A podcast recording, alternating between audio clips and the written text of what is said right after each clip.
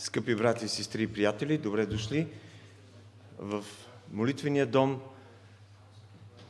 Приветствам всички гости, които виждам а, и които не са закъсняли, специално семейството на брат Никола Панчев. А, радваме се за това, че сте между нас. И други, които виждам, но те не са толкова гости. А, очакваме очакваме Божието присъствие. И ако не ви хареса проповедта и богослужението, в края трябва да ви кажа, че малко сте се молили за проповедника и за Божието присъствие тук. Сигувам се, но вярвам, че това място предимно за молитва. Нека наведем глави за молитва.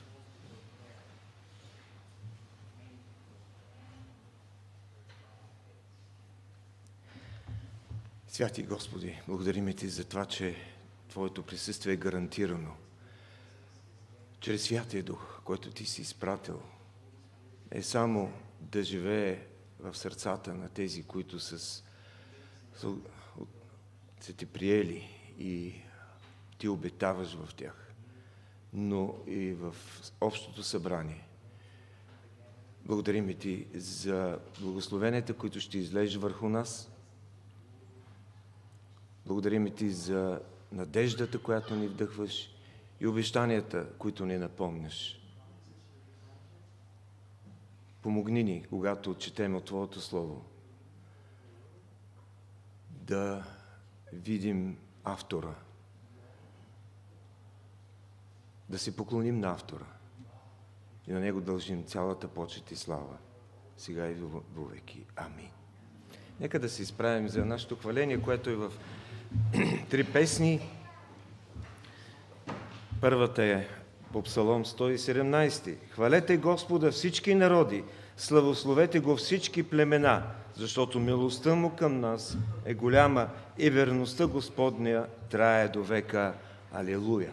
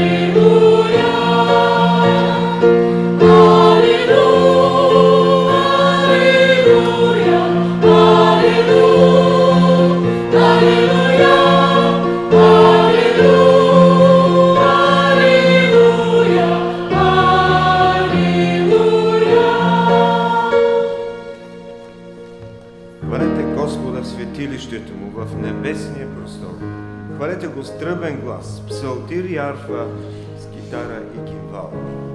thank you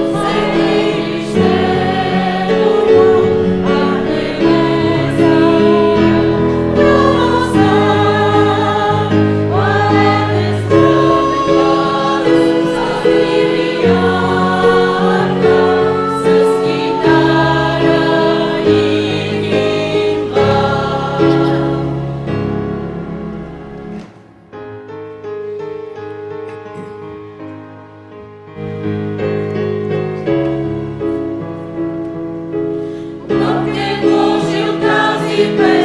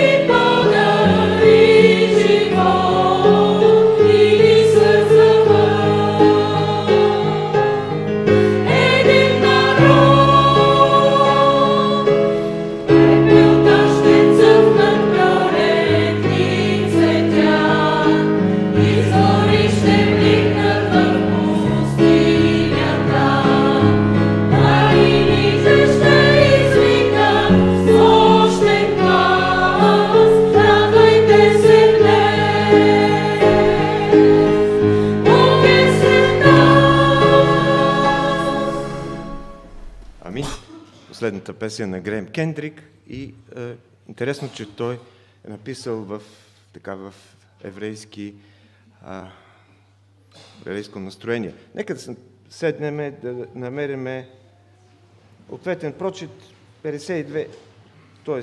той ще бъде експониран на екрана. Това е част от Псалом 105 за улеснение, ответно четиво.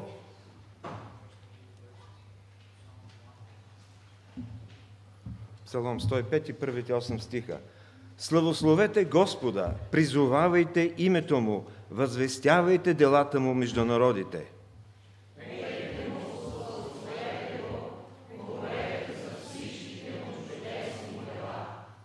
Слава на Неговото свято име!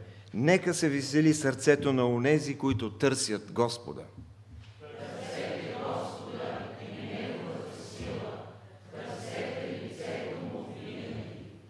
Помнете чудесните дела, които е извършил, знаменията му и присъдите на устата му.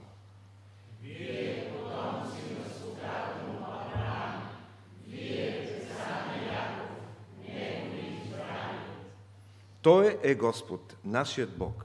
Неговите присъди са по цялата земя.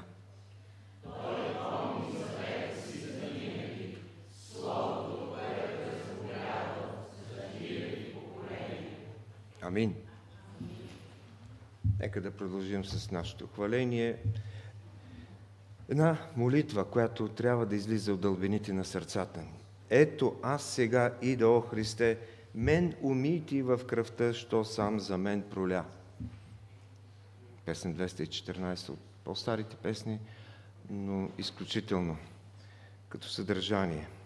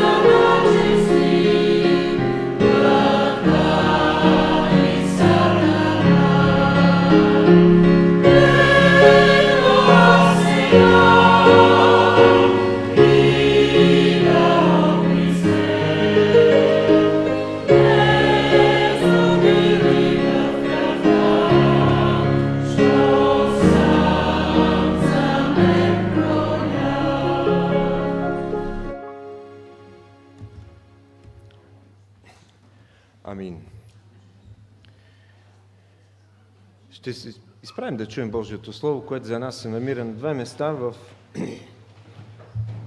послание, съборното послание на Яков, 4 глава, от 4 до 6 и в Евангелието на Йоанн, 2 глава, 17 стих.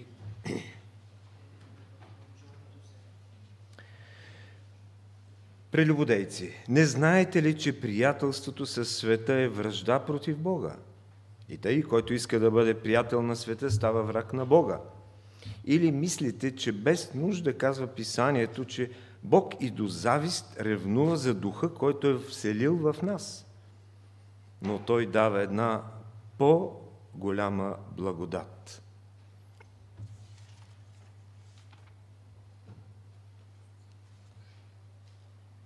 И като наближаваше паската на юдеите, Исус отиде в Ерусалим, намерих в храма продавачите на волове, овце и гълъби и тези, които седяха, обменяха пари. И направи бич от върви и изпъди всички тях от храма, както и овцете и воловете. И сипа парите на обменителите на пари и преобърна масите им, а на тези, които продаваха гълъбите, каза – Вдигнете ги от тук, не правете бащиния ми дом дом на търговия. Учениците му си спомниха, че е писано Ревността за Твоя дом ще ме изяде. Амин. Нека Бог да благослови Своето Слово. И както казах,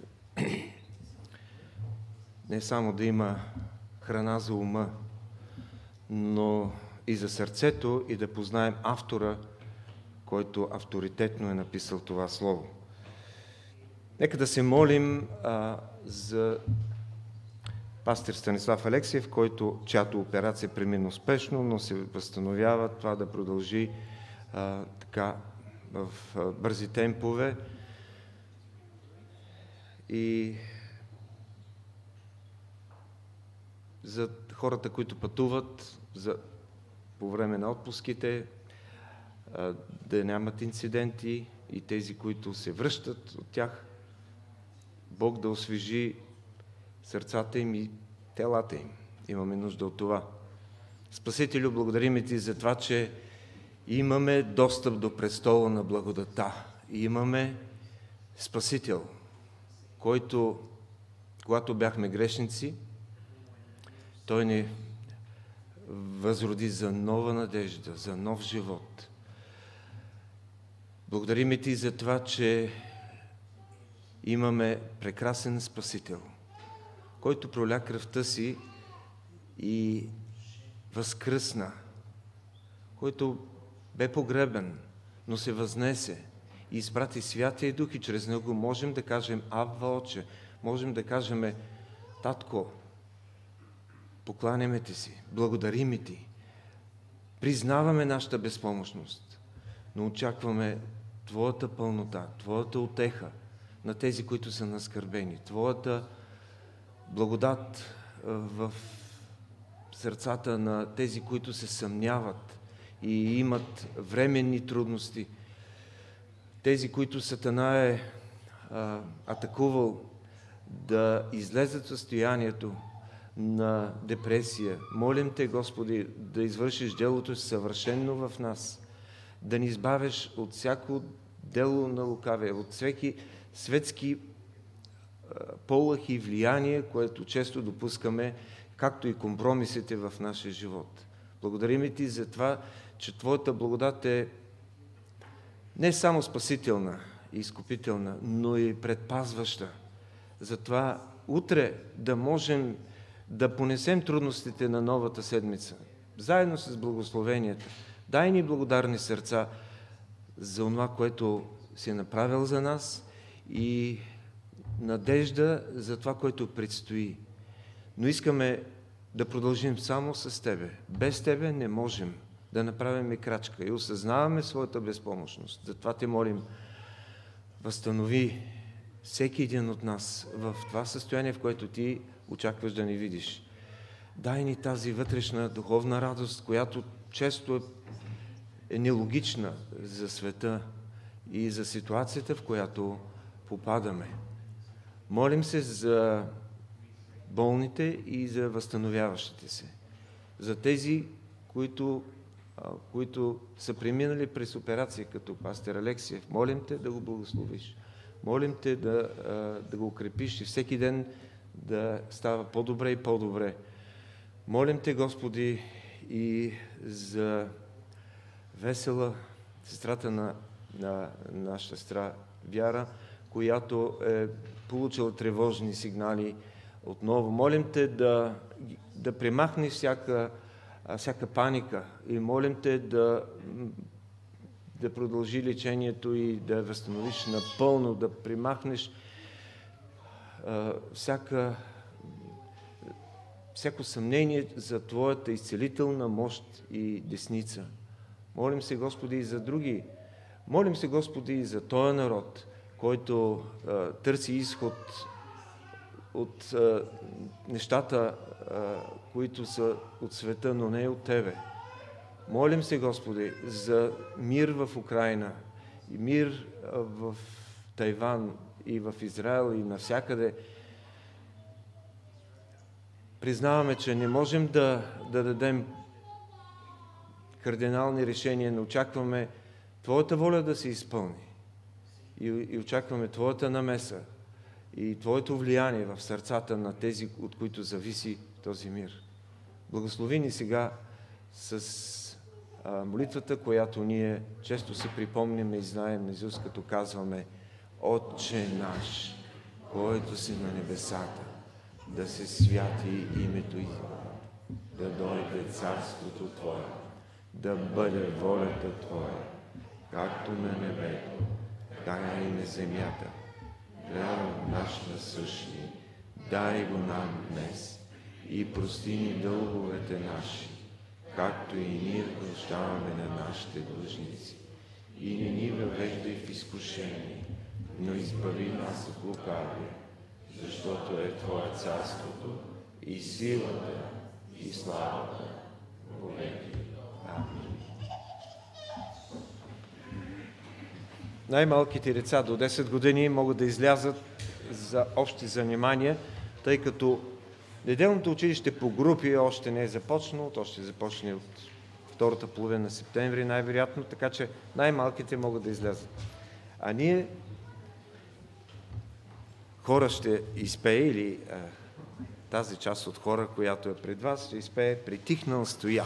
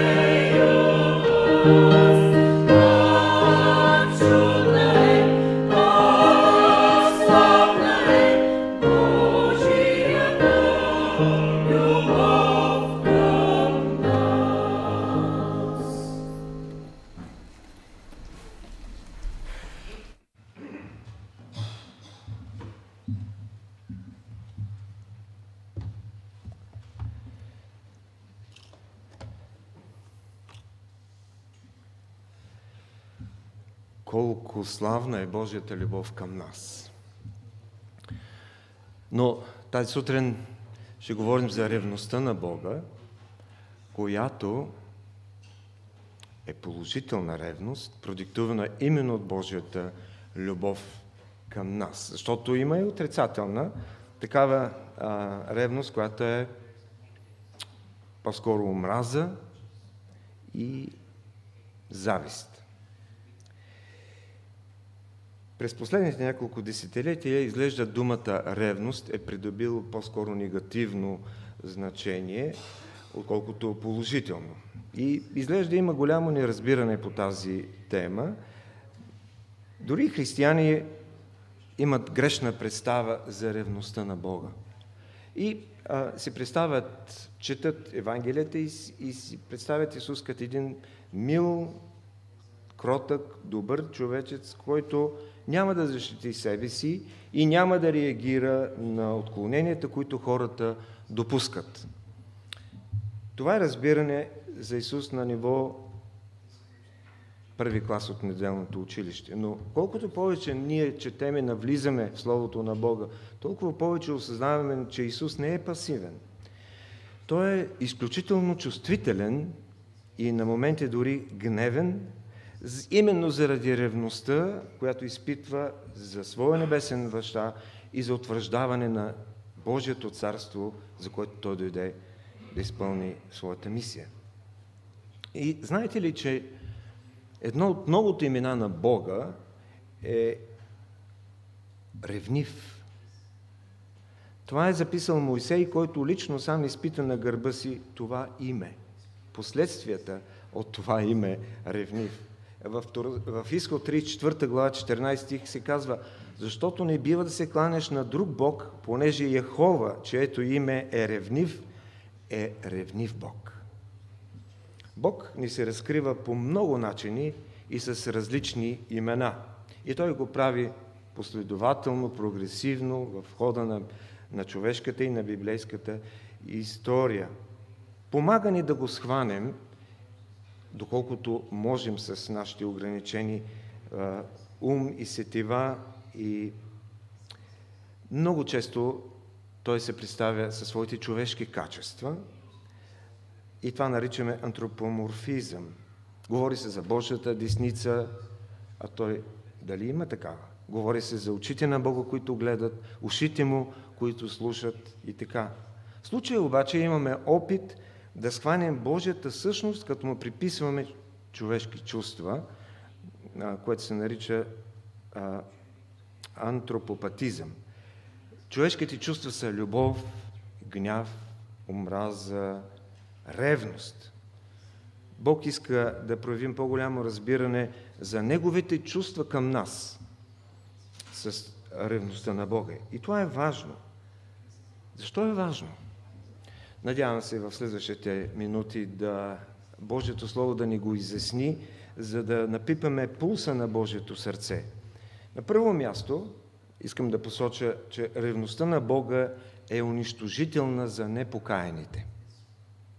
В трета книга на царете, 14 глава, 22 стих, четем Юда извърши зло пред Господа и го раздразниха до ревност с извършените си грехове.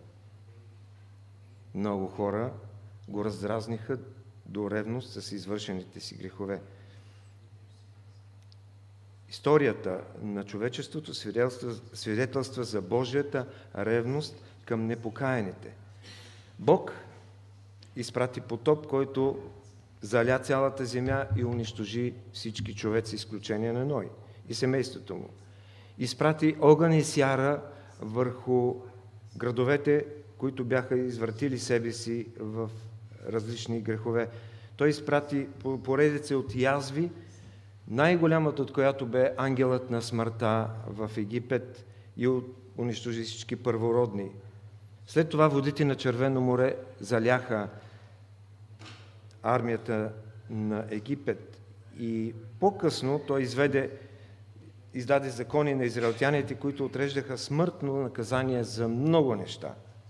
Изпрати отровни змии сред а, народа, който недоволстваха и се противяха. порази хиляди с редица язви и бедствия. Потуши бунт, като направи така, че земята да се отвори и да погълне всички бунтовници. Предадени вярващите на техните извращения, за да могат сами да видят последствията от техните грехове. Той разказа притчи, в които някои хора пропускаха призива на Бога и биваха хвърлени в тъмнината, където има плач и скърцани с зъби. Приятели, този списък от неща, които Бог е направил и може би ще прави, не е приятен за слушане. Това са проявления на Божия гняв. И в Декалога изрично е подчертана ревността на Бога, насочена към, именно към непокаяните. Да нямаш други богове, освен мене. Не си прави комир, да не им се кланеш, защото аз, Господ Твоят Бог, съм Бог ревнив, който въздавам беззаконието на бащите върху децата до третото и четвърто поколение на онези, които ме мразят. Изход 20 глава 5 стих. Много хора приемат това Божие наказание като някакъв вид шега и, а, си измислят а, такива а, коментари като Абе, в ада ще има много като мен и там ще можем да се веселим заедно. Не мисля, че трябва да се шегуваме с това. Когато Божието осъждение и наказание дойде, в това няма да има нищо смешно, напротив. И трябва да осъзнаем, че е страшно да бъдем обект на Божия гняв, който а, е иницииран от Неговата ревност. Той ще възкреси милиони хора, само за да ги осъди и да ги хвърли в ада за вечността. И като слушам или четем за тези неща от Библията, ние не можем да намерим отеха или насърчение и все пак трябва да признаем, че Бог има правото и силата да поразява поради Неговата правда, поради Неговата святост. Той изисква за това от нас покорство, изисква нашата любов и почет. И всеки, който застане на Неговия път и демонстрира своето незачитане, ще бъде унищожен. Божият гняв е напълно реален, въпреки че наистина не можем да понякога не желаем да мислим или да говорим за него. Божията ревност е унищожителна за невярващите и за непокаяните. На второ място, ревността на Бога съдейства за възстановяване на тези, които се отклонили и понякога служи за примери на останалите вярващи. В Второзаконие 4 глава, 24 стих четем. Внимавайте да не забравяте завета, който Господ, вашият Бог, сключи с вас. Защото Господ, твоят Бог е огън поглъщащ, Бог ревнив. Бог ревнив. Ключовата дума обаче, което определя ревността на Бога, е завет. Пак ще се върна за една малка история. Бог порази двама свещеници, които служеха при алтара, когато те се... Един свещеник, който се допря до ковчега на завета, той изпрати отровни змии сред своя народ, когато те бяха в пустинята и недоволстваха. Първият цар на Израел беше непокорен и беше повален в битка взе живота на първородния син на Давид, дете заченато в прелюбодейство. Направи така, че Самария, северната столица, да бъде унищожена и години по-късно също Ерусалим да бъде отведен в плен. Порази двама души, мъж и жена, християни, вярващи хора, които излъгаха за своето дарение. Позволи хора, които са участвали недостойно в Господната трапеза да умрат и този списък ни, ни, ни харесва. И не е приятен за слушане. А той може да бъде и много по-голям. Но това е нещо, което трябва да признаем, че съществува, което ни кара да се покаем за греховете си и да подобряваме взаимоотношенията си с Бога, защото тези неща са за нас като примери и Неговата ревност желая да ни възстанови. Във Второзаконие 29, 19 четем, когато чуете думите на тази клетва, да не ласкае себе си, Някой да не ласкае себе си в сърцето и да рече, аз ще имам мир, ако и да ходя с упорито сърце и претурям пиянство на жаждата. Бог няма да се умилостиви на него, но изведнъж гневът на Господа и ревността му ще пламнат против този човек. Тук виждаме Божията ревност за святост. Опасността е някой да живее с тази мисъл, че е спасен и може да има и фалшиво посвещение на Бога и да върши своята си воля, а не Божията. Такъв човек с тези постъпки не прави нищо друго, освен да подготви себе си за Божията ревност и гняв.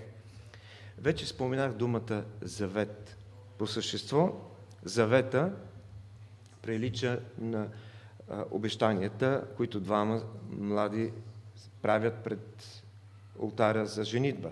Това е споразумение, в което Бог казва, че ще извърши съответните неща за нас, а от нас се изисква да бъдем покорни и верни към този завет, както е в брака. Завета на любов между двама. Ако се появи някакъв проблем, действа ревността, за да се поправят взаимоотношенията. По същият начин пламва и Божията ревност, когато хората, които трябва да бъдат посветени, се оказват неверни. В случая с израелтяните, те бяха изтръгнати от своята земя и бяха отведени в плен. Скъпи приятели, Бог и днес е същият.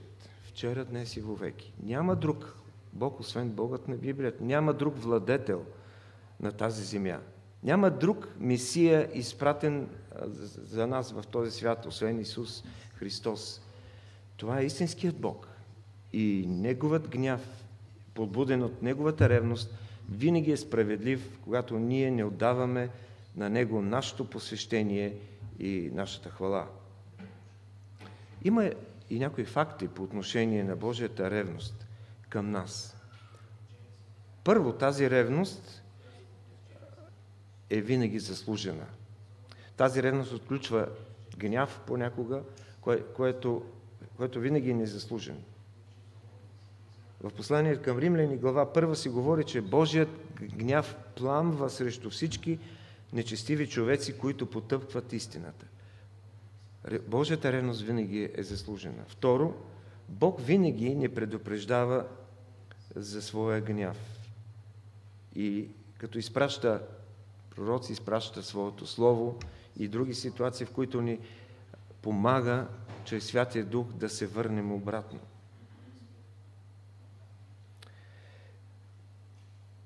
Бог нарича Божия закон, че Той е записан в нашите сърца, върху нашата съвест. Съвестта ни казва, че ние не сме съвършени и понякога ни казва, че сме съгрешили и че трябва да си покаем и да потърсим Бога. Обаче Бог е толкова търпелив и въздържа гнева си. Очаква ни да се върнем и ни предоставя време да откликнем. Гневът му обаче не е по-голям от неговата любов. Гневът му е запазен само за враговете му и за онези, които не желаят да си покаят и следват неговата, своята си воля. Все пак Божието желание е да показва любов в изобилие. И именно за това той действа според ревността си. В послание към Ефисяните 2 глава, кой казва Бог е богат с милост. Бог е богат с милост, дори когато бяхме мъртви в своите грехове и престъпления. Той не иска да ни посещава с гнева си. Истината обаче е, че Господ често действа по-сурово към тези, в които Той е вложил духа си и към тези, които Той ще спаси. С това последното имаме много примери как Бог допуска някаква катастрофа, някаква болест в нашия живот и с която ни помага да се върнем и ни показва своята милост и благодат. Затова сега Той призвава към покаяние, предлага ни да се върнем към пътя на светостта и за това е насочена Неговата свята ревност. На трето място бих искал да посоча, че ревността на Бога е за духа, който е вложил в нас. Това ни казва Яков в Съборното послание, четвърта глава, което аз прочетах в пети стих. Или мислите, че без нужда казва писанието, че Бог и до завист ревнува за духа, който е вложил или вселил в нас, зависим от, превод, от ревизията на Библията. От една страна Бог е сътворил човекът с дух, който, чрез който дух имаме способност да общуваме с Всевишния. И това е една всеобща възможност, която ни отличава от животните. Но тук Яков изглежда иска да ни каже много повече. Когато сме новородени, когато а, Господ прави в сърцето ни нещо ново, а, Господ вселява свята и си дух в нас и това е една голяма причина за Неговата свята ревност. Той е вложил нещо много скъпо вътре в нас. Ние чрез Святия Дух сме благословени по един уникален начин. Да усещаме Неговото присъствие, да следваме Неговото водителство и да бъдем предпазвани от греха. И често забравяме такова голямо предимство, което ни е дал. Затова и Павел, подобно на Яков, се обръща с въпрос. Яков казва, или мислите, или мислите, че без нужда казва писанието, Бог до завист. А пък, е, а пък Павел казва, или не знаете, че вашето тяло е храм на Святия Дух. Разбира се, че знаеме, но забравяме, олисани в суетата. Вашето тяло е храм на Святия Дух, който е във вас, когато имате от Бога.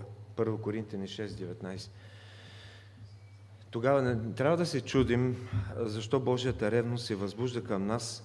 И това е именно заради вложеният, поставеният, пребиваващият Святи Дух. Не знаете ли, че приятелството със света е връжда против Бога?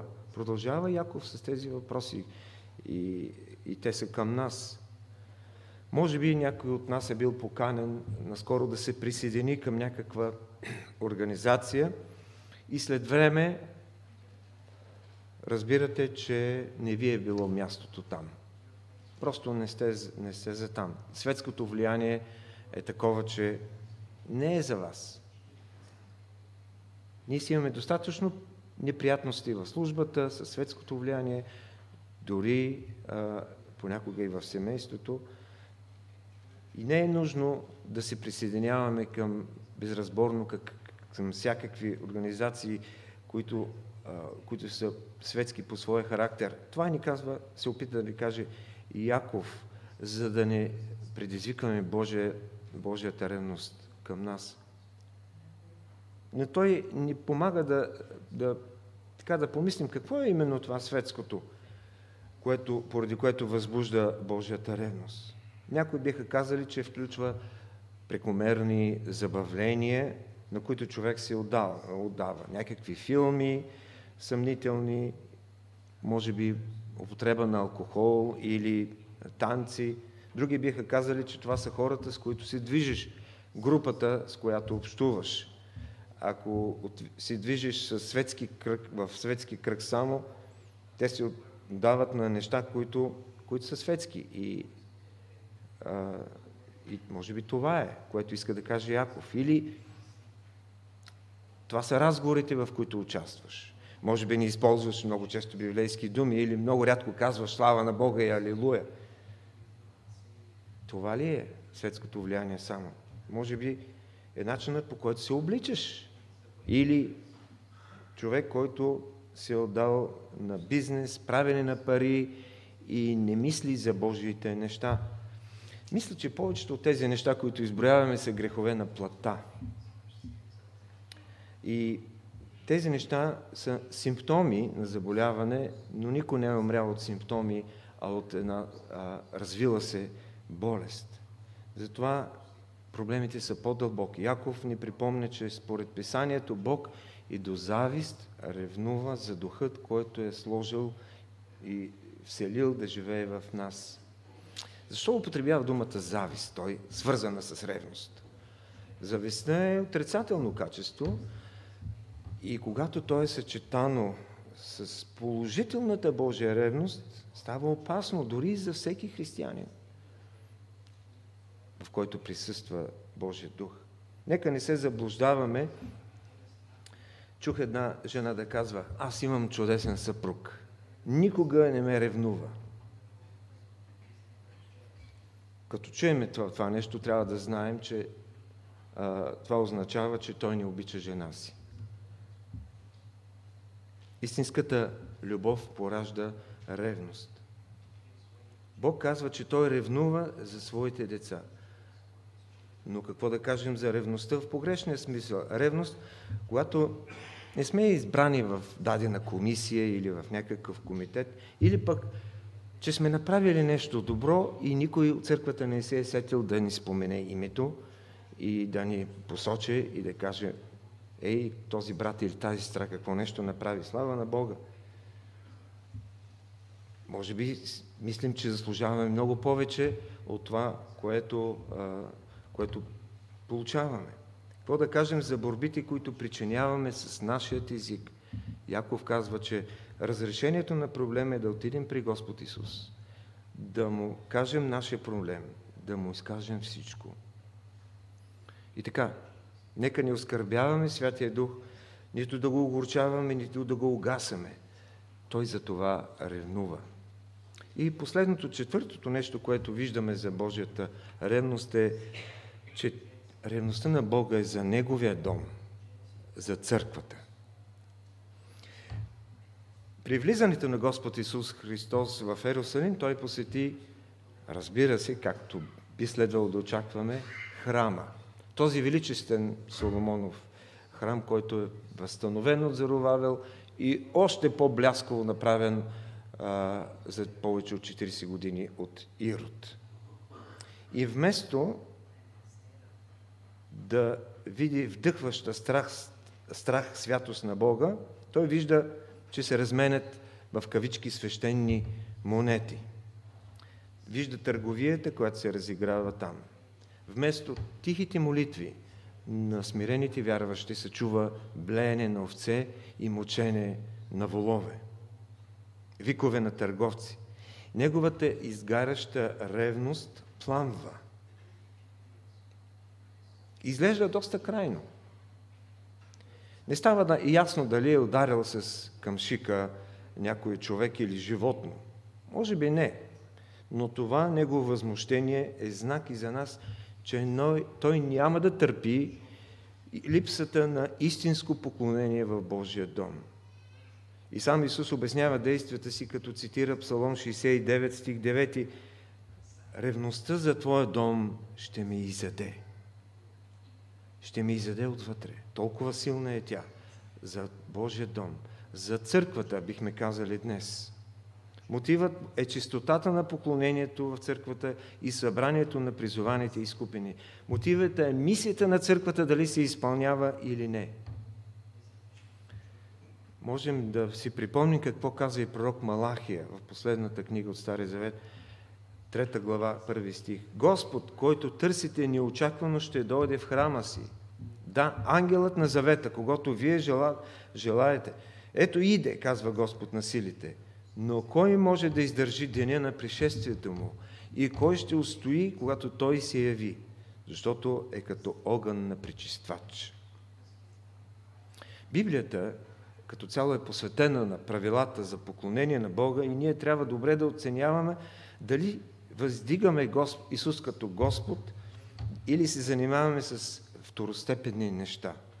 Дали нашето поклонение не е бездушно, дали не е разсеяно, дали не е повърхностно или е прекалено и излишно сентиментално, насочено към човека, а не към Бога.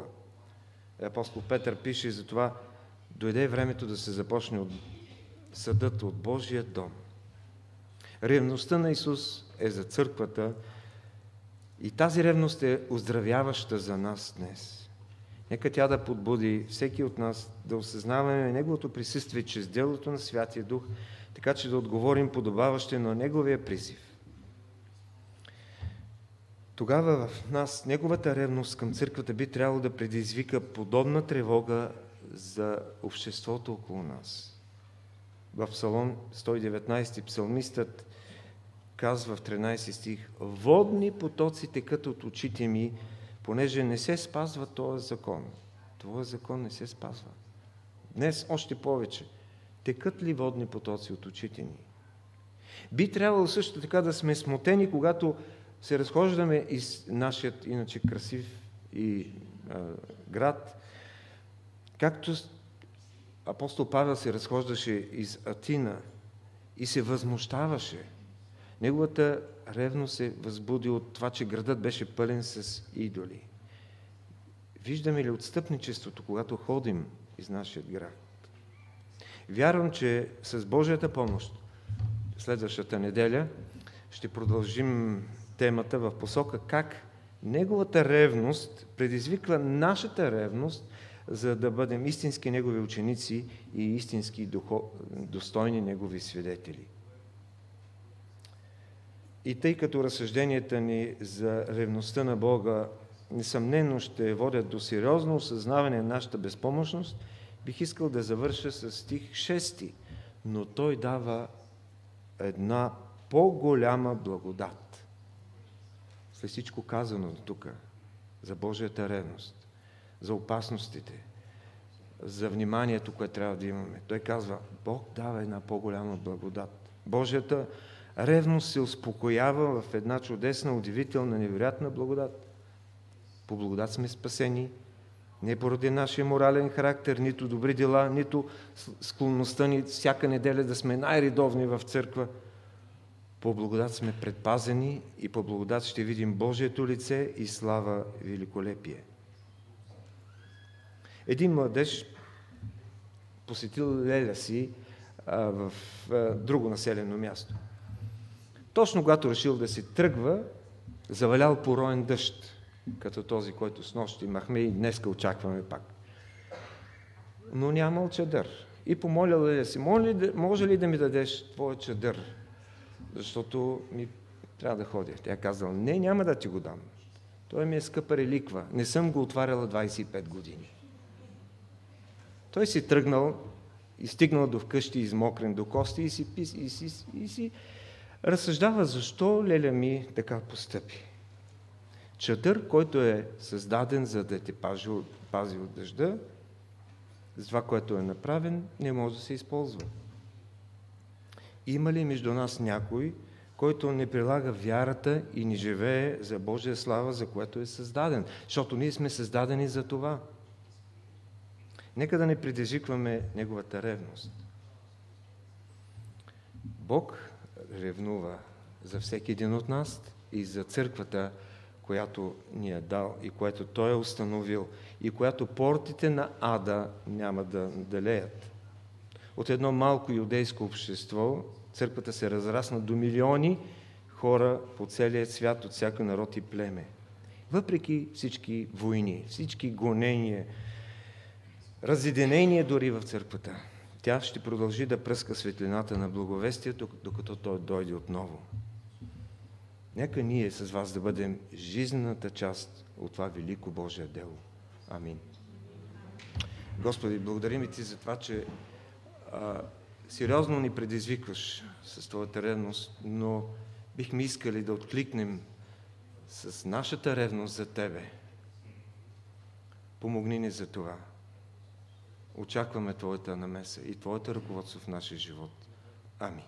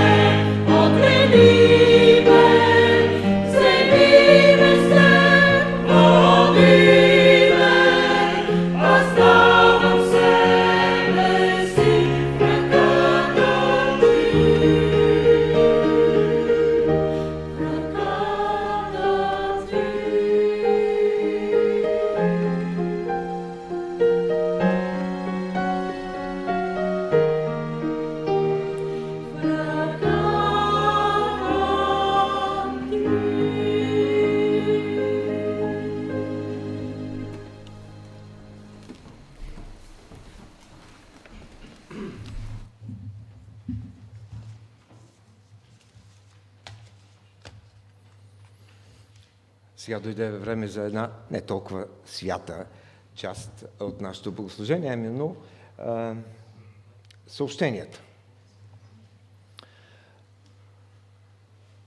Днес а, кафе книжарницата няма да работи за нещастие на много от вас, които обичаха домашната лимонада и кафето.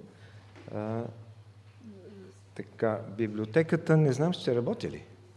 Ще работи. Ще работи. Ама ти имаш юбилей днес. Е, я да те почетеме, изправи се, ако обичаш. Не знам дали искаш да споделиш нещо, но ние ще споделим нещо с тебе. Скъпа сестра Виолета, честит юбилей! Пожелаваме всеки ден да бъде изпълнен с Божията благодат върху теб и твоите близки и да бъдат Божите благословения. И стихът е от Исаия 41.10. Не бой се, защото аз съм с тебе. Не се ужасявай, защото аз съм твой Бог. Ще те укрепя, да, ще ти помогна, ще те подкрепя с праведната си десница, с много любов от църквата. Амин.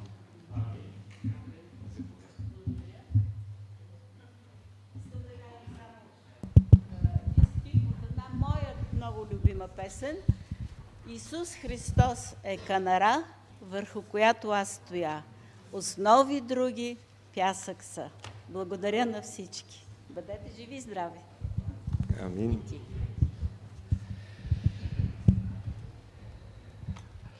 А, още малко съобщение. А, Духовният съвет ще има своето редовно заседание във вторник, 23 от 18 часа. Така е. Няма отпуска за Духовния съвет.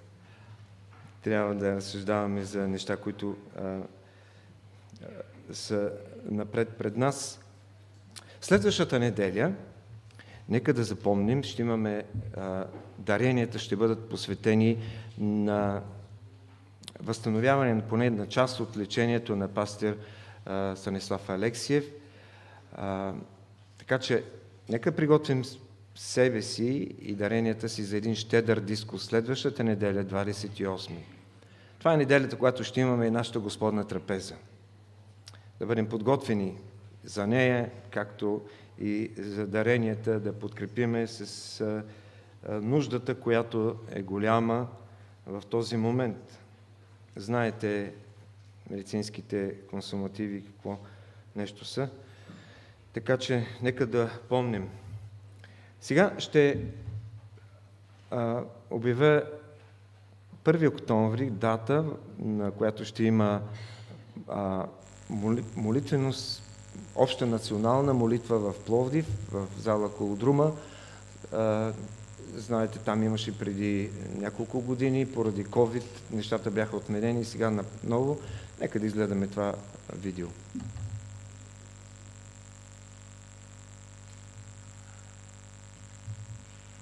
принесеш.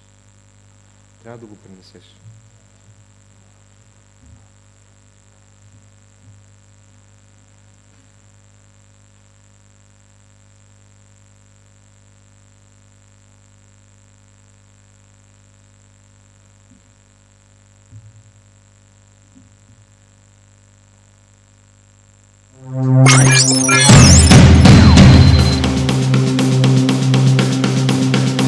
Време за молитва, време за единство в Христос. Прекрасно време, в което можем заедно да отпразнуваме това, че ние сме една църква за Христос тук в България. Ще се молим, да, ще се молим ни за други и за тази година, но не само. Сега наливаме основи за следващите 10, 20, 50 години в живота в България има нужда от тази духовна основа. Очакваме ви тази есен в Пловдив.